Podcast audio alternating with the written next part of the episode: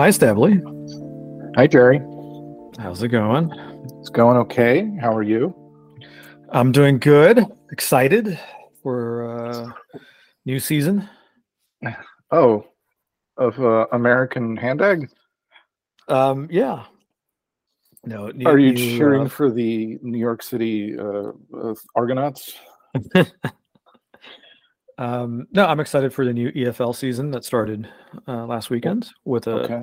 victory for the Foxes. So congratulations! Thank you. Yeah. It's amazing what you can do when you're at your level. All right. We'll be seeing you. Yeah. Um, will, time will tell. All right, Stanley. Today we are going to be discussing my pick, uh, "Up from Conservatism" by Michael Lind, uh, which is a book that I've had on my shelf um, in actual physical form for like two decades at this point, and never read. Uh, I've I've like picked it up and like I started reading and uh, you know somehow yeah, just I never, I just never read it really, and uh, I said why not? Let's do this thing. okay. Um, YOLO, as the kids say, right? indeed. Mm. Uh, so what did you think? Oh, I mean, I guess I guess, I guess it should have stayed on the shelf. Uh, that bad. I I didn't care for it. Yep. Yeah, um, we can get into why, I guess, but uh, well, I guess we should. no, I don't think. point. Yeah. Um, it's so screechy. That that was my problem. Is um, well, one, I'm, I'm not I'm not competent to. I don't know if what he's saying. Uh, well, you know, the book is kind of a history of the the right in America or conservatism and why it's awful. I'm not an expert enough to know like is he actually giving an accurate history because he's so angry Mhm. in the book and so obviously so you could say partisan that it's hard to say like is this like is this just red meat for your side or is it an accurate history of uh, the opposition i'm sure there's lots of like truth to what, what he wrote but I, I don't know like it's always like the worst possible interpretation of what happened uh except for libertarians who i guess he he thinks is like little autistic retarded children but it's funny. He sees them as useful smarties. Is what I yeah, Yeah. yeah useful smart idiots yeah um but yeah like his i'm not going to say it's a caricature of the right because I, I really don't know. I expect you to fill me in on all of this because you were around for Oh, these fights in the uh, 60s and 70s you're you're, you're 100 years old jerry. So um but yeah uh, the overall tone you know it's it, he's not like steel manning anything. It's a lot of lot of straw is being burnt all over the place. And yeah it's just it eventually kind of gets gets grates that's on you old. yeah. as i said before we started recorded recording it should be called everyone i don't like is racist Right. which which might be true i don't know these are republicans we're talking about so uh yeah that was kind of it was just hard to get through it was Yep. actually hard to like start Oh, really? get- yeah hard to get into and then kind of hard to get through and then you just kind of fall down at the end it's like ah. So it's funny. I found it um, easy to start, which is why. So I started reading this book not for for WAP. Just I just picked it up and started reading it. And as I started reading it, I'm like, oh, this is perfect for WAP, just because it's you know he touches on a lot of the, the themes that we uh, are famous for. Oh, uh, on- on this podcast, and um, and yeah, so I think it started, uh, and especially when he got to his caricature of the conservatism as triangular trade between like foundations and the corporate world, uh, DC think tankery and uh, populist grassroots or whatever.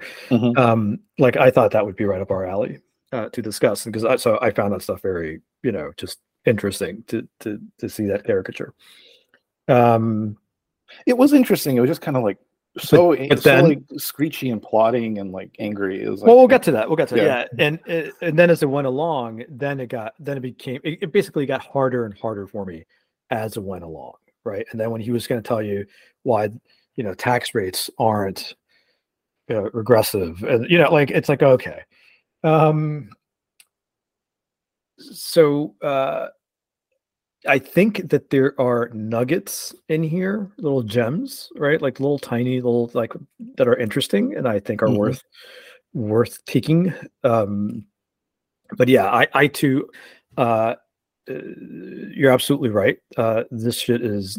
Uh, let me put it to this way: there's one one particular thing which is kind of um, uh, foundational almost, um, or at least the big part of his argument um, that is completely wrong, and I, it makes me wonder about uh, other parts. Right, so uh, his characterization of Father Coughlin, uh, Here we go. right, it's just completely wrong. Okay. in So- what- in what way? Okay, well, he basically Defend yeah. your boy, Jerry. No, no, no. To the contrary. I mean, um, he, everything he says about Father Coughlin is true. Father Coughlin was a uh, demagogue anti-Semite um, who, uh, uh, you know, I mean, you know, who was a populist, etc. Uh, and he basically he he keeps bringing up Father Coughlin throughout, situating him on the right, and basically drawing a line from Father Coughlin to um, Rush Limbaugh, basically. uh, to Rush Limbaugh and Pat Robertson specifically. He Yeah. in the Pat Robertson chapter, he compares them throughout to Father Coughlin, basically saying these two guys are, um, you know, uh, anti-Semitic demagogues with a broadcasting platform who are swaying the, you know, dumb populace, right? Uh, the problem is that Father Coughlin was a leftist. I mean, and there's just no question. I mean, I, I don't understand where. I mean, I do. I do know exactly where where this myth of Father Coughlin being Because everyone I the right. disagree with is a racist. because if you are an anti-Semite who supported um, uh, the Nazis, then you must be on the right. Uh, and it's like I I I just bef- before I, we got on on this, I looked it up on Wikipedia. Here's Wikipedia, right? Not Wikipedia, which is not, you know, not necessarily a right wing whatever. He it says. Uh, initially, Coughlin was a vocal supporter of Franklin Delano Roosevelt and his New Deal. He later fell out with Roosevelt, accusing him of being too friendly to bankers. In 1934, he established a political organization called the National Union for Social Justice. Its platform called for monetary reforms, nationalization of major industries and railroads, and protection of labor rights. Uh, among NUSJ's articles of faith were work and income guarantees, nationalizing vital industry, wealth redistribution through taxation of the wealthy, federal protection of workers' unions, and limiting property rights in favor of government control of the country's assets for public good. Illustrative of Coughlin's disdain for free market capitalism is this statement quote, We maintain the principle that there can be no lasting prosperity if free competition exists in industry. Therefore, it is the business of government not only to legislate for a minimum annual wage and maximum working schedule to be observed by industry, but also to curtail individualism, that, if necessary, factories shall be licensed and their output shall be limited. Okay. I don't know, Jerry. Sounds like nitpicking. Sounds sounds like a like a real reactionary to me. yeah. Uh, so anyhow, so maybe we should take a, a, a big step back and and and and just talk about what this book is, and and I think it, what this book is gets to why it's so angry.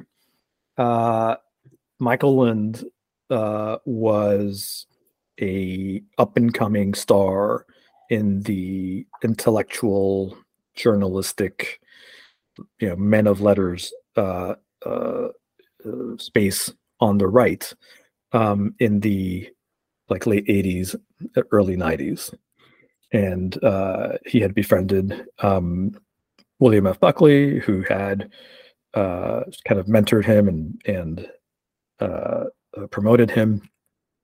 Uh, but he increasingly became um, sort of disillusioned with the you know the the right that he was a part of and eventually had a public falling out. Um in particular he wrote an article basically uh, exposing uh, pat robertson's um writings, which were all there for the world to see, but people, I guess, you know, never bothered to to go look at the books he had written. Mm-hmm. You know, kind of showing that the guy's a you know deranged uh, anti-Semitic conspiracy uh, uh, guy, uh, talking about the Illuminati and and the Rothschilds, uh, etc. Not all Rothschilds. Not not all Rothschilds. Um, and uh, uh, and what? And uh, basically had a big break.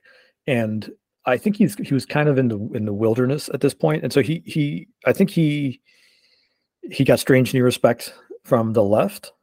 Yes. Um and i think this book is kind of like a product of that right? Like um it, it's it's like one of these somebody on the right breaks with the right. And so they get to write a book that liberals will buy to tell them why the right is so terrible. Even though in the book he also points out that you know the left is no you know he, he's not a leftist right? Um, and so it's interesting. It, um, oh yeah so, so that's why his book is, this is what the book what the book is. It's a um, it's kind of an explanation of why he broke with the right. It's a because and essentially his point might you, you might say he would say i didn't leave the right the right left me. Okay. Correct yeah yeah um and so he is uh, uh, you know, castigating this right that he didn't sign up for and that he doesn't like. Um, and then he's also outlining the fact that what he belongs to, this right that he belongs to, this uh, vital center, you know, to to use a phrase, mm-hmm. um, uh, uh, this radical center, uh, doesn't have representation in uh, organized politics, right? And basically, uh, there's no party that represents this strain of thought. Uh, and um, which is basically like it's New Deal liberalism. It's New Deal liberalism. which right. I don't know why he just. I mean, he kind of calls it that at some points and doesn't, but like essentially, like this is just New Deal liberalism. It's it's basically the Democratic Party of like this up to like From, the mid 80s just remove all the like the social no he, he's he's right. I, he, uh, so what one okay so here's one of the nuggets that i thought was very interesting is that he basically puts the blame uh he, he puts the blame on everything that's gone wrong um on the far left on the new politics uh new left dems right that yeah. right on the mcgovernites that basically destroyed the new deal um, coalition, um, and then therefore, you know, basically left uh, uh, New Dealers without a party, um, and so it basically shifted everything to the right because your choice as an American was either McGovern, okay, or you could go for a conservative Dem like uh, Carter or Clinton, or a um, uh, what do you call it? A, a, Chamber of Commerce Republican or a far right Republican, he would say, like you know Strom Thurmond or something. You know what I'm saying? So, yeah, yeah, yeah. So uh, yeah, he, he, develops like a, schema, right, of yeah, like American yeah. Political. Uh, I don't know persuasions or something. It's not. He says it's not liberal conservative. There's gradations and and all this other stuff many tables, lots of game theory. Sorry for interrupting. Yeah. So, um, so I thought that that was interesting. And uh, where was I going? Uh, I forget where I was going. Well, so like this whole discussion is so the book is written, published in '96, probably written. I mean, before I think yes. the election, right? So he's kind of reacting to the '94 uh, congressional elections. Yes in a lot of ways, right? Yeah. And you know, part of the well, a large part of the first part of the book is uh, like throwing uh, mud and shade at uh, Republicans and conservatives for thinking that they have like caused a right wing revolution. Like right. this is where he starts to get into yeah. the gradations of American like partisanship, and he points out that like you've actually done nothing.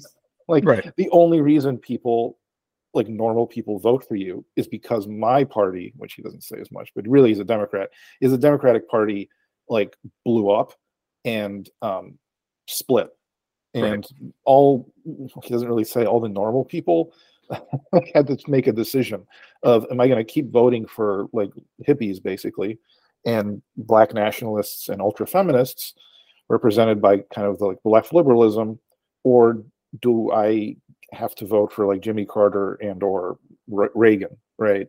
Right. like kind of maybe not conservatives but they don't appear to be super conservative or Bill Clinton right so like a lot of people shifted to the right even within the Democratic Party it has nothing to do with Republicans or your stupid ideas. Uh, that- that's kind of the point he was trying to make Yep. uh, for a few chapters. Yep, I think that's right. And you have all of these like white uh, ethnics, Catholics, right? Yeah. Who were part of that New Deal coalition, found themselves like he he, he makes a good point. He you know he kind of uh, shows the '68 convention uh, fight between these fucking hippies and on the one hand and the on the other hand the Irish cops, right? Uh, of what's what's the mayor's name? Daley, right? Daley yeah.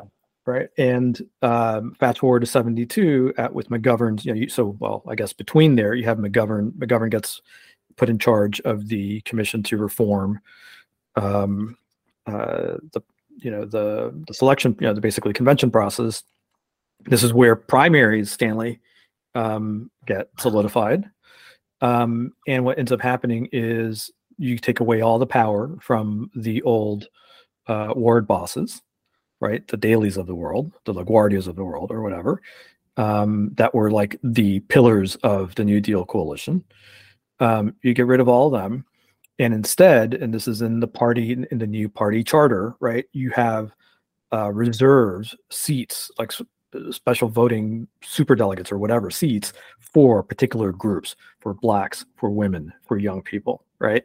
Uh, none are reserved for like white ethnic. Okay. And so um, and he shows like in 72, I think Daleys. So there were like competing delegations or something uh, from Illinois, and like Daley was shut out. he was not allowed to go to the convention, and the Illinois delegation were, was composed of purely minorities. okay, there was not there was like one Italian uh, uh, in there, One Italian. one Italian. Um, anyhow, so this, this, this is like a like basically Ooh, like no. Mario. Milk. uh, He did Decatur. Gabagool. um, so that was like a, a microcosm or whatever of Yeah. Of what happened. And so all these people that you know, all of the Irish cops of the world, um, you know, it wasn't very long before they found themselves just by inertia, just in the Republican camp. And then add to that what he would say the you know demagogic adoption of populist rhetoric by Republicans and the southernification of the right, blah blah blah. Yeah. um, that's where they are, but they don't really belong there, right? And he says, you know, if there was, so anyhow, uh, uh, that raises a bunch of questions for me, which I, you know, it's uh, like, um, so he throughout the book talks about what he is like what well what, what we what you and I would call it just New Deal liberal. He calls it national liberalism. Right. Okay, which is really funny because today, um, what we call this new movement that is kind of taking over the Republican Party is national conservatism, right? And they sound very like if you look at what they stand for, kind of seems the same. Uh, and uh, and then I wonder if um, you know, do you draw a line between that back to Pat Buchanan because he is pretty, you know, anti Buchanan. Do I personally?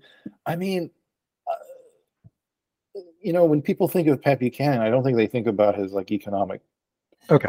policies, right? Which is the point that uh, Lynn Lind makes, right? It's like Pat Buchanan is not a free market uh, absolutist, right? And Correct. therefore, the the uh, think tank industrial complex had to destroy him by attacking him for cultural reasons because they dare not bring up his um, economic policies would be super popular with people. So I guess when you think of him, you think that he's a racist and anti-Semite, which Right. he might be.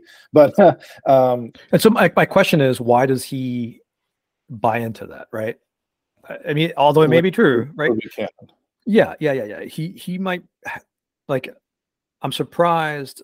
Not. I guess I'm not surprised, but like Pat Buchanan should have been an opening for him and his views, right? You could ex so you so take the movement that Pat Buchanan started, try to excise out the culture war stuff that you don't agree with. Right.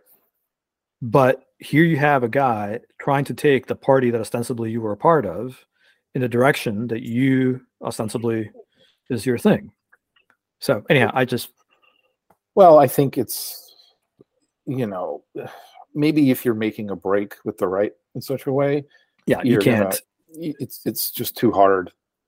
Um, just too hard to do that. Plus, like the man has been smeared for years by this point as like a reactionary racist lunatic. So it's like I can fix him. I don't know if that's going to work. Right. Um, but I mean, he kind of has like somewhat grudging, kind of grudging respect for someone like Pat Buchanan, right? It's like there is that nub of at least like the economic program is, is like a reasonable reaction to what's been going on. Um, but because like the right has been so polluted with racism and bigotry mm-hmm. and anti-liberalism, um, you know, this this is just this is the inevitable reaction to right the failure of um, like the corporate it's so hard. There's so many terms. That's the other thing. I was like, yeah. I, need, I need like a glossary of what you mean when you say things. Yeah.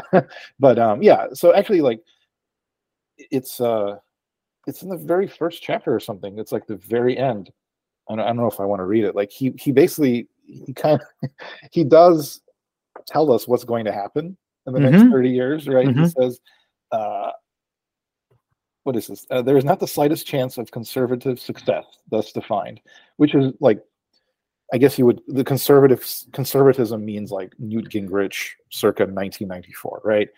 Uh, yeah. The danger, rather, is that when the inevitable failure of conservative governance occurs, an angry populace will conclude that mainstream, conser- mainstream conservatism, as well as liberalism, has been discredited, and that the mm-hmm. extremists of the populist and fundamentalist right will be well placed to take advantage of popular alienation and wrath, having gained an unprecedented degree of legitimacy as a result of the no enemies on the right policies adopted after 1992 by mainstream conservatism. Mm-hmm. Um, yeah, yeah. So, and that's yeah, right. Yeah, that's totally right. Kind of what happened. Although the religion of the right is like, you know, religion in America. Yeah, yeah, yeah. Atrophy to such a point that it's, it's kind of hard to yeah uh, credit them with anything um, and it, it, just to say uh, and so it's interesting this no enemies to the right policy that he talks about is interesting like i guess i never really thought about it um, uh, but it seemed to be a very real thing and uh, it's part of the reason why he broke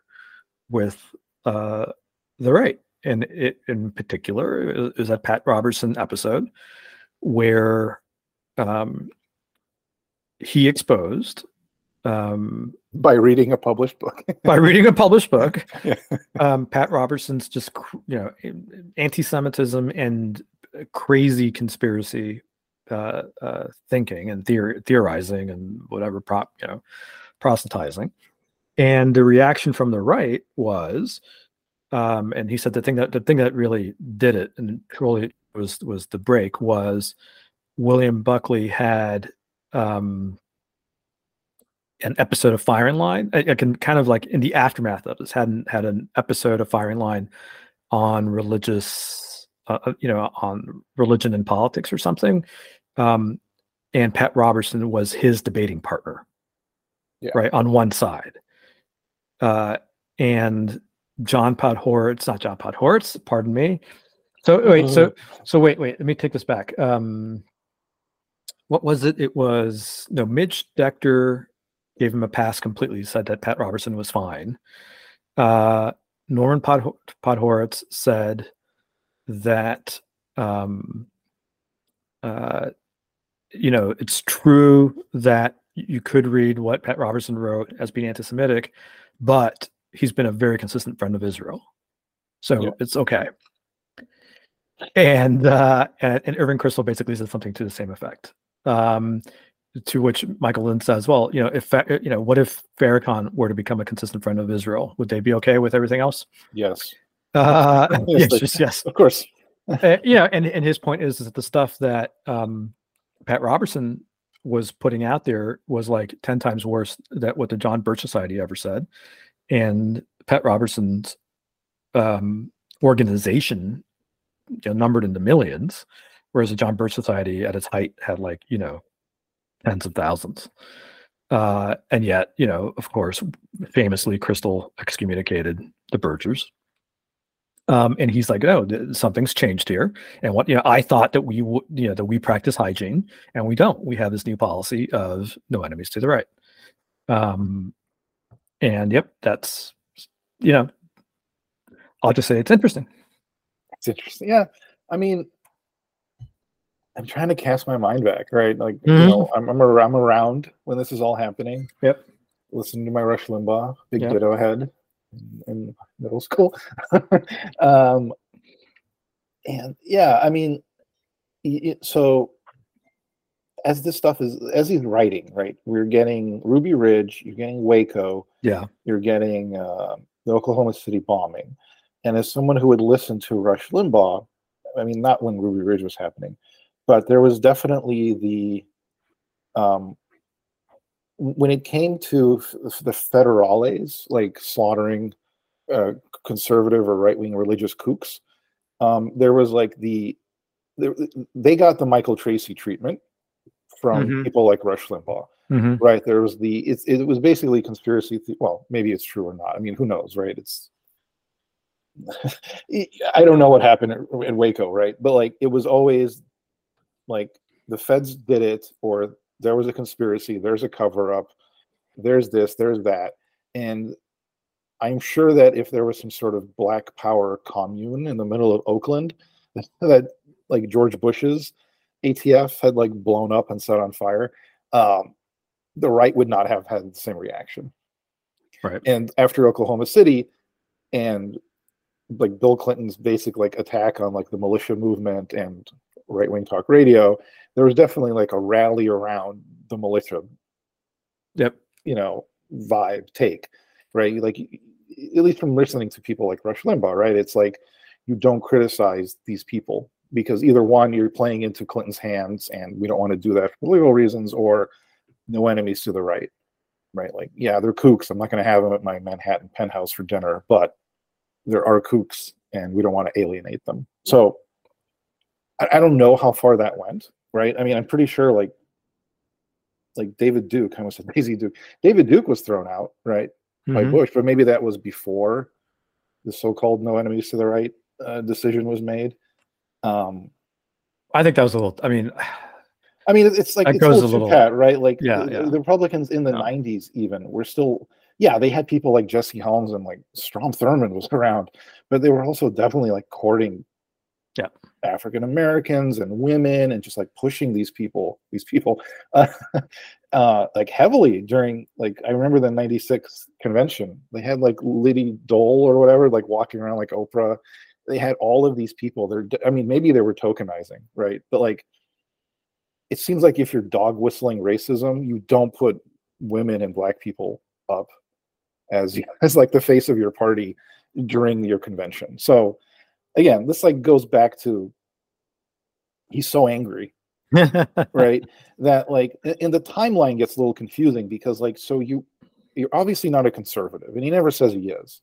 So th- th- and that's fine, right? Oh, that's interesting. I don't know if he if he does or doesn't. Yeah. I, I, mean, he seems to imply that all along he is a neoconservative of like right. the, of the New Deal variety. Mm-hmm. And again, it's like he's very so many terms.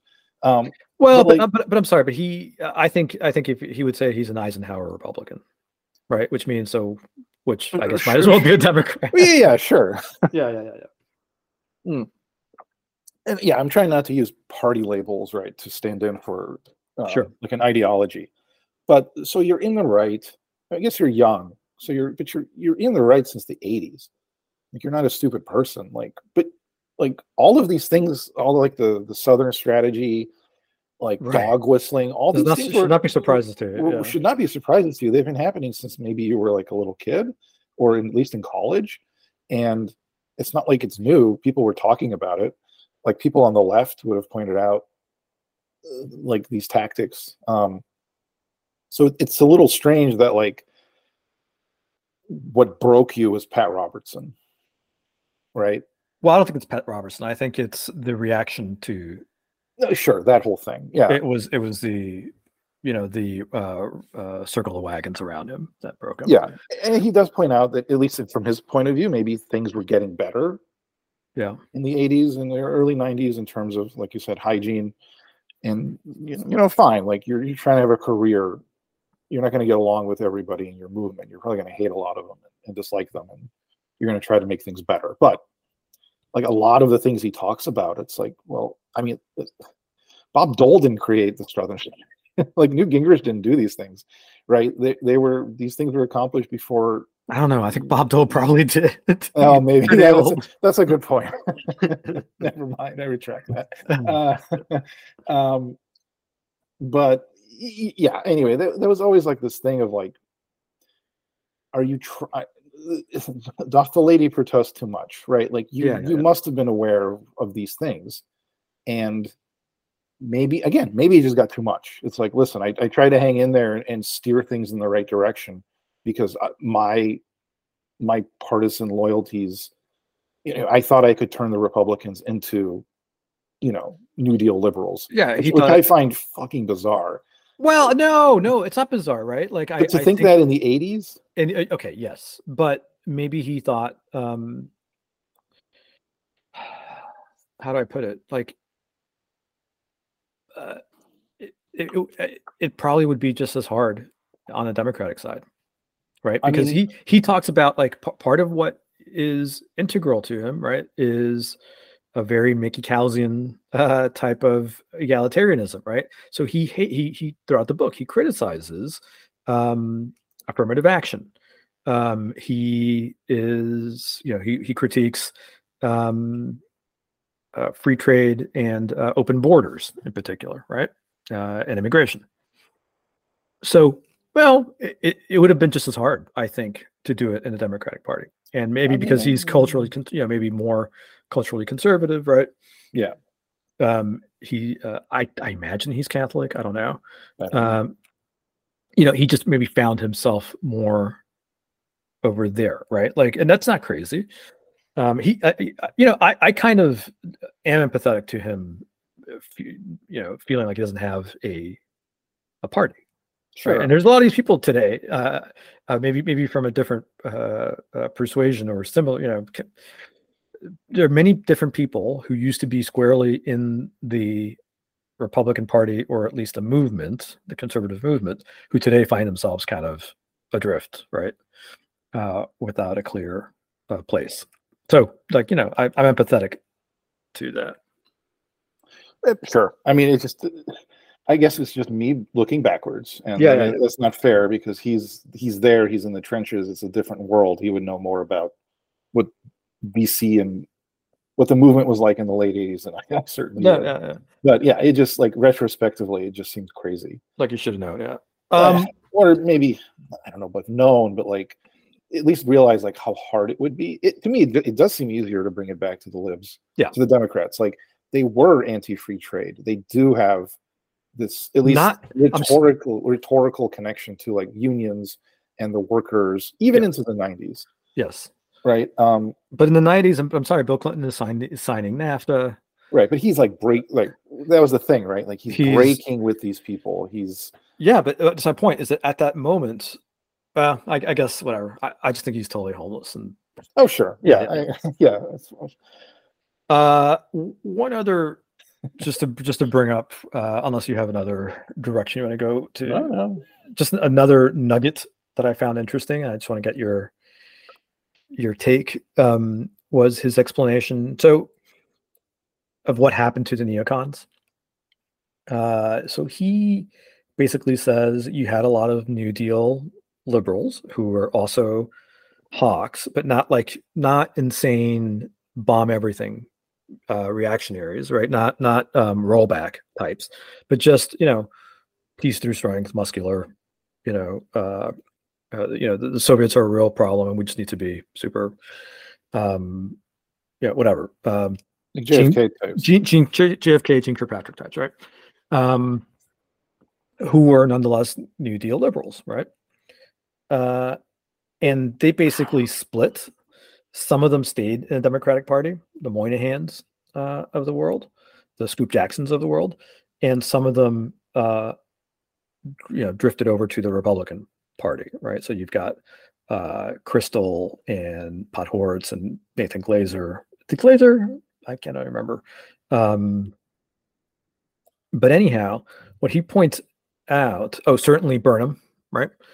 Uh, what he points out is that oh and then the problem is is that these guys rather than try to you know at first they began to exert an influence um, of new deal kind of thinking um, uh, of activist uh, government I can solve problems etc on the right but they quickly kind of abandoned that right so they definitely mm-hmm. stuck to their hawkish uh, foreign policy uh, stuff but they quickly became the kind of no enemies to the right Republicans that would excuse Pat Robertson, right? Because he was good on Israel or whatever, right?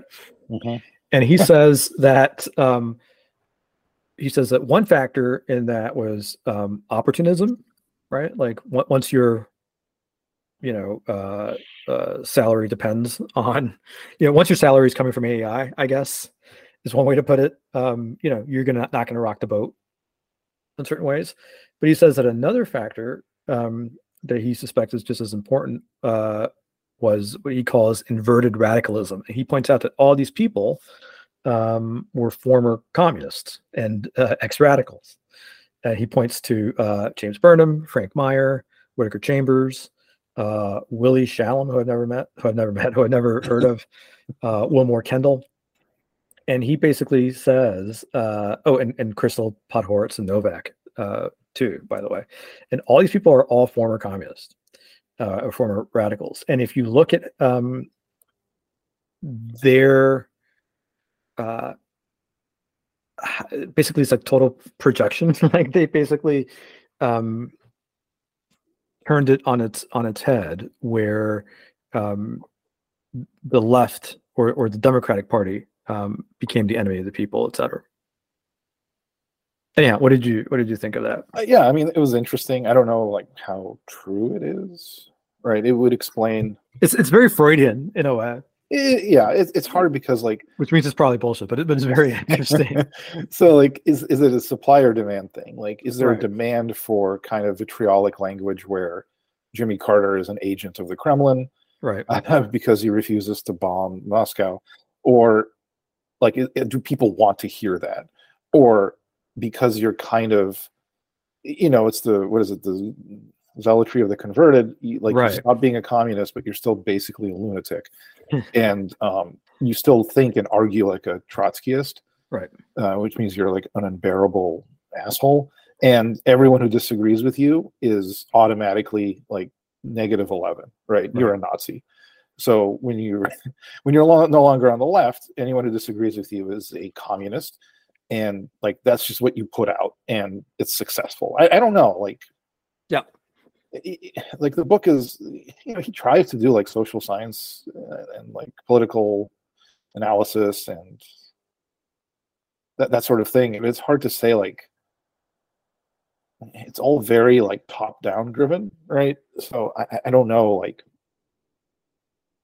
maybe it was just a happy coincidence that these people were around and and wanted to say the things that um, other people wanted to hear. Um, but it, I mean, it kind of makes sense, right?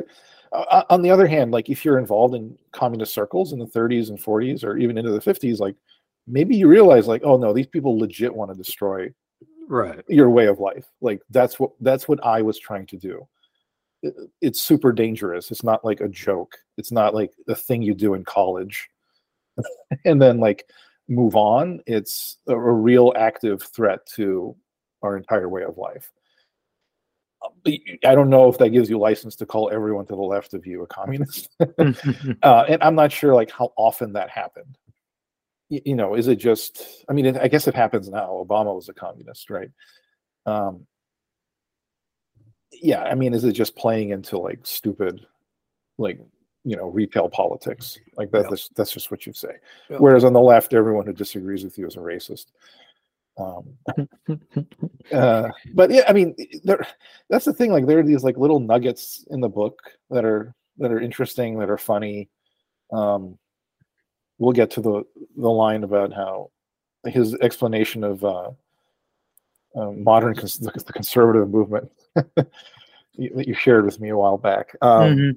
Yeah, but I mean, I think that's like something that um, like anti-interventionist people have pointed out about neocons, right? They're they're like not conservative. Right. They're like revolutionary and The radicals. they're radicals and in the same way that like the Soviet Union believed in world like government on the Soviet side, these people just believe in the the, the opposite. They believe in American like hegemony.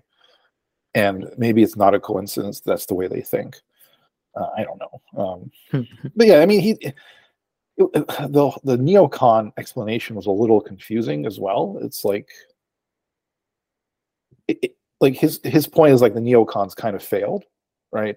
Mhm. I mean, they they failed by by giving in to the racist, anti-Semitic, far right wing of the Republican Party. Um, but I mean, maybe they were never that interested in these social issues to begin with, right? Like we see it now. So, Well, like and and the ones that were maybe stayed Democrats, right? sure, right, but like Bill Kristol, Yeah. right. So he's now a liberal Democrat again, or Right. is, or whatever, right? But like, what is the one thing that has stayed consistent with Yeah. a lot of these people? It's Yeah. like the foreign policy stuff. Right. So maybe he was the one who misunderstood, like what the point of this movement was. It was like anti-Soviet, you know, foreign policy slash anti-Russia foreign policy slash like um, American hegemony. Right. And like I don't, maybe he just didn't see it. Maybe he missed it. Maybe he doesn't want to talk about it. Um, but th- that's another explanation. Is like, you know, sometimes you just find a home, and you don't really believe in the stuff that you're talking about Right. outside of your one kind of big pet issue. And that would explain why they didn't really care about Pat Robertson. Is like, uh, nobody reads his books. nobody cares. Except for millions of people, but that's okay. Well, I mean, but they do. But they're like, yeah, yeah. they, they're like, they're going to really- vote for us no matter what. Yeah. they're gonna they're gonna support Israel anyway. Yeah. Like they don't really understand what he's talking about. Um so like whatever, it's fine. Like, yeah, I prefer that he not talk about this sort of stuff, and I'm definitely not inviting him for Passover, but like like okay. Um, you know, it's for the greater good. Uh and yeah, like if they were that interested in liberalism, they wouldn't feel that way, but maybe they really weren't. Maybe they had other priorities. Yeah. Um, I don't know. So Uh, all they're right. still, they're still here. I mean, right? Yeah, yeah, they still are. It's kind of weird for for having lost. They're like the one remaining remnant of like '90s conservatism that's still functioning uh, in both parties, and Mhm. everyone else is like just got got beat up by MAGA. Uh, all right. Um, that's pretty much all I want to say. Is there anything? I mean, uh, as I say, the the latter chapters just start going, just start basically taking every issue under the sun, from taxes to education to uh, you know whatever constitutional theory, and pointing out why conservatives are wrong, or you know, the conservatism Inc. has been wrong on every single one. Yeah, and the the last half or even last two thirds of the book is just a series of like New York Review of Books, Yeah. articles about why um, everyone to the right of you is a raving racist and neo uh, uh, crypto confederate. I mean, that's essentially what it is, right? Right. Yeah. Um, which may or may not be true. I leave it to the reader. Yeah. uh, his, his the chapter of the Constitution the, called the chapter is called the Confederate Theory of the Constitution. right. Uh, that pissed me off because he's again that's he's wrong. Uh, but anyhow, Or maybe you're a Confederate, Jerry. maybe I'm a Confederate. But he says, uh, I'm sorry. This is this is the thing that I wrote down to to uh, dunk on. Uh, for generations, American conservatives have presented themselves as the valiant defenders of the U.S. Constitution, the faithful guardians of the sacred character charter of American liberty against liberal mis- uh, misinterpretation and subversion. At the same time, they have shown an increasing willingness to tinker with the document in the pursuit of short term partisan goals. Almost all the proposals for constitutional amendments that have gained attention and support in recent years have come from the right. Now, asshole, could it be that the reason that there's so many um, amendments pr- being proposed by people on the right is that the people on the right fucking respect the way that you change the Constitution? okay, which is through amendments as prescribed by the Constitution, rather than what the left does, which is just change it. you know? Yeah, don't tell anyone. Don't tell anyone. Just we're gonna Fuck. reinterpret. Yeah. Yeah. Well, so if, you, if you sh- love if you loved it, why would you want to change it, Jerry? Yeah. Think- Yeah. Think about it. Think, Think about, about it. Yeah. Uh, so I think that sort of analysis just, it, it- like you said, it makes you wonder, like, just- wait, wait, what like, If you else? get if you get this fact, eh, Right. you know, sometimes that's not fair, Yeah. right? Like maybe you make a mistake, or like that's my interpretation. I'm telling you what it is. If you don't like it, stop reading. Fine. But if you make kind of everything is a bad faith interpretation, or you get Right. facts like Father Coughlin is like a, a right winger. It's like no, he's like an anti. Like there are more left wing anti Semites. There's a lot of them in your party, or well, whatever. He's partyless, I guess. But um, yeah, I mean, it just makes you. It makes the book look like preaching to the choir Right. for Which people. Yeah, and it's like, is this just a bunch of like Nation in New York Review of Book articles for people that aren't going to like check any of this stuff, right? Um, and, unfortunately, kind of right. Like his economics is terrible. That goes without saying. um, you, you know, you can kind of obviously quibble with the way things have gone and like the true effects of trade with China and freer trade and crony capitalism and all those things like a lot of it some of those things are bad and republicans do a very bad job of uh, addressing them because you know they're scumbags a lot of them. Uh, sorry to say right they aren't actually defenders of the constitution or of the free market. They're just shills for their constituencies.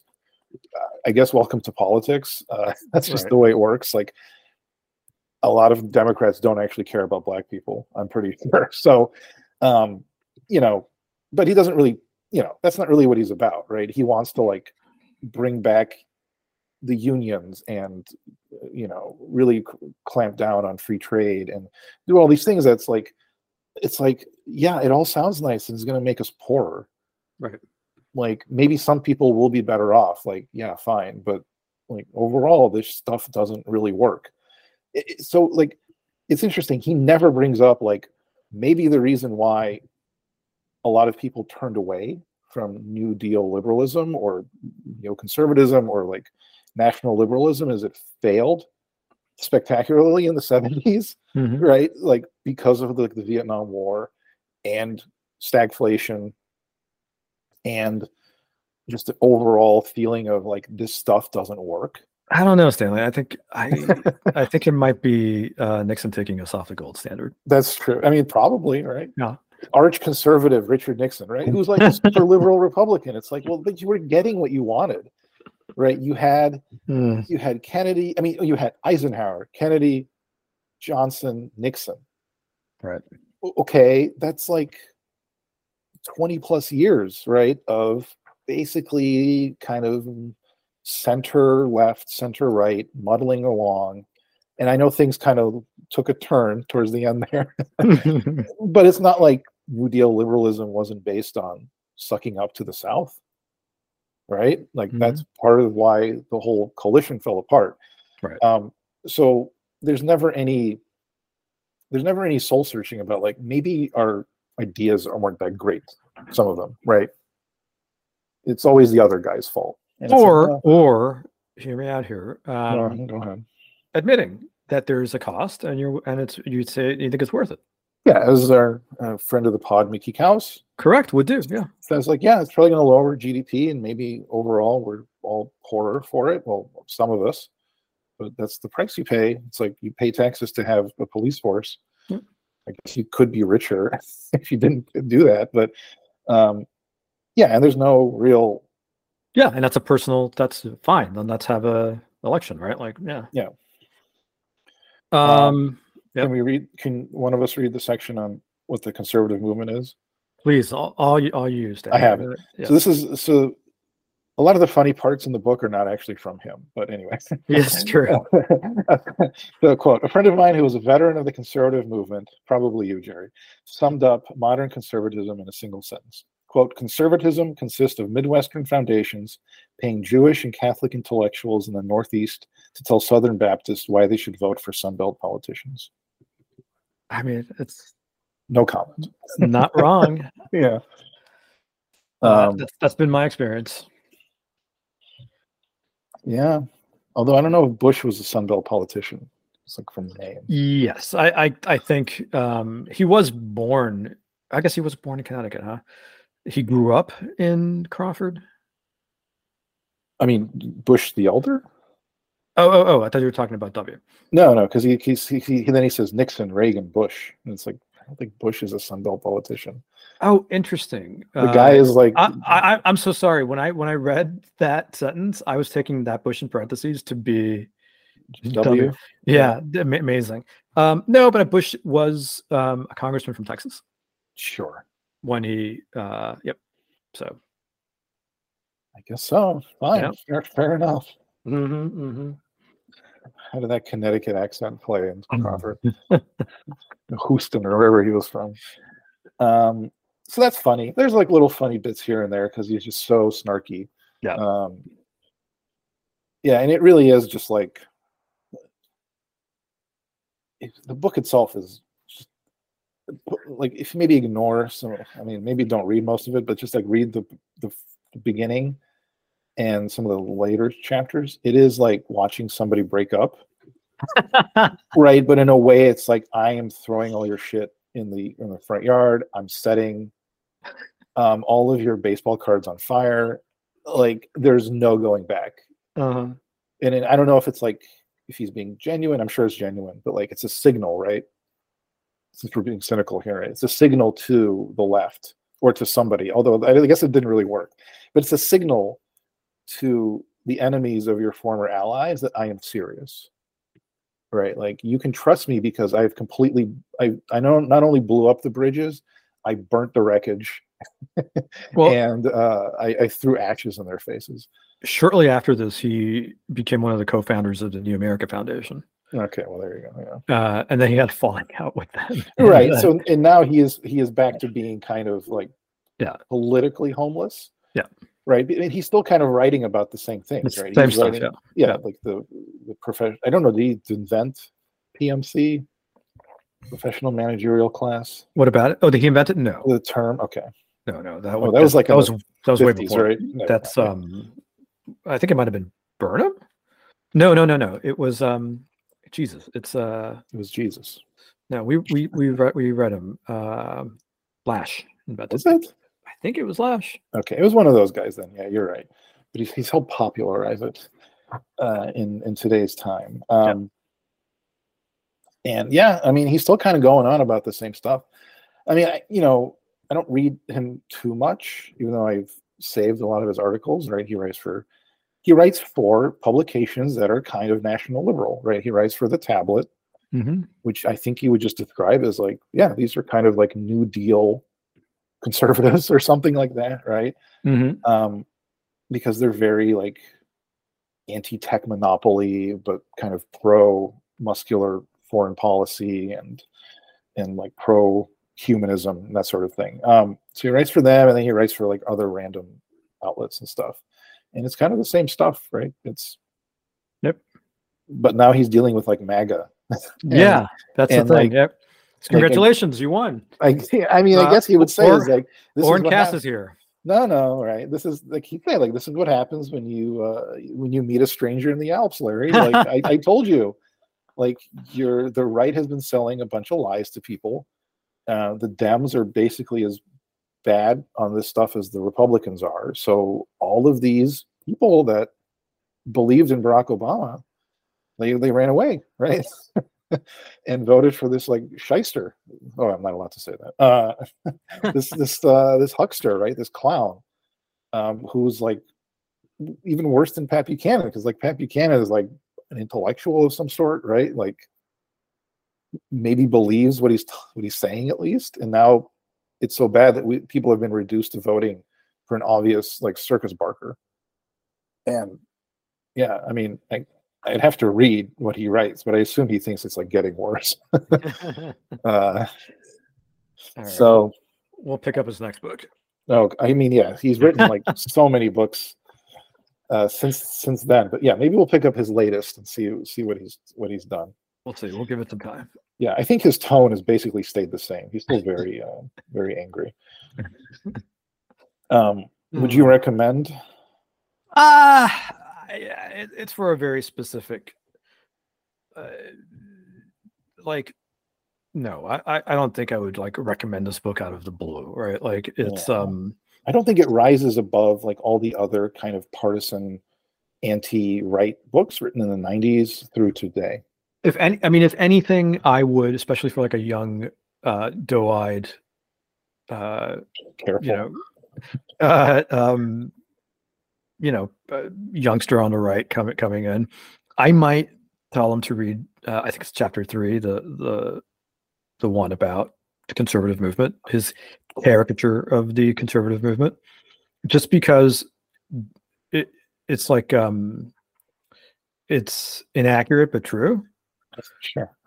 Um, j- just to be like, you know, just be aware, right? Like, don't be aware. Like when you're when you're very uh, you know idealistic, uh, you kind of maybe lose sight of what's really happening. Mhm. So so yeah, Th- that, I found that. Uh, that that's when I started reading that chapter is when I said, "Oh, I should make this a WAP thing," and then the book went off a cliff off of that. After that, uh, so Well, you know, it was it was it was all right. It was yeah, it was just hard to it was hard to get into uh, for Yeah. me, unfortunately. Yeah. Mm. Well, you you know we've been on a good streak, so uh, Hey, Yeah. they can't they can't can't blame me. Uh, yeah, I think I can. You, you blame me. I never blame it. Okay. Uh, all right, Stanley. So speaking next of time, speaking of blame, here we go. Blame. Yeah. Uh, your pick for next time: the world behind the world, consciousness, free will, and the limits of science by Eric Hole. Or Hoel? Hoel. H O E L. I think it's Hoel. Um, this is about God. Are you gonna fucking tell me This is- something? This is not about You have- I I knew once you move south, this is only a matter of time. Okay, Jerry. I'm just I'm just asking if you've heard the good word. Okay. Uh, yep. I'm uh, looking forward to it because we've been doing a lot of politics, I think, lately. So this will be a good. Yeah, we're back to um, the nonsense that you always made us read. Mm-hmm, Yep. It's gonna be great. All right. All right, Stanley. See you next time. All right, Jerry. Bye.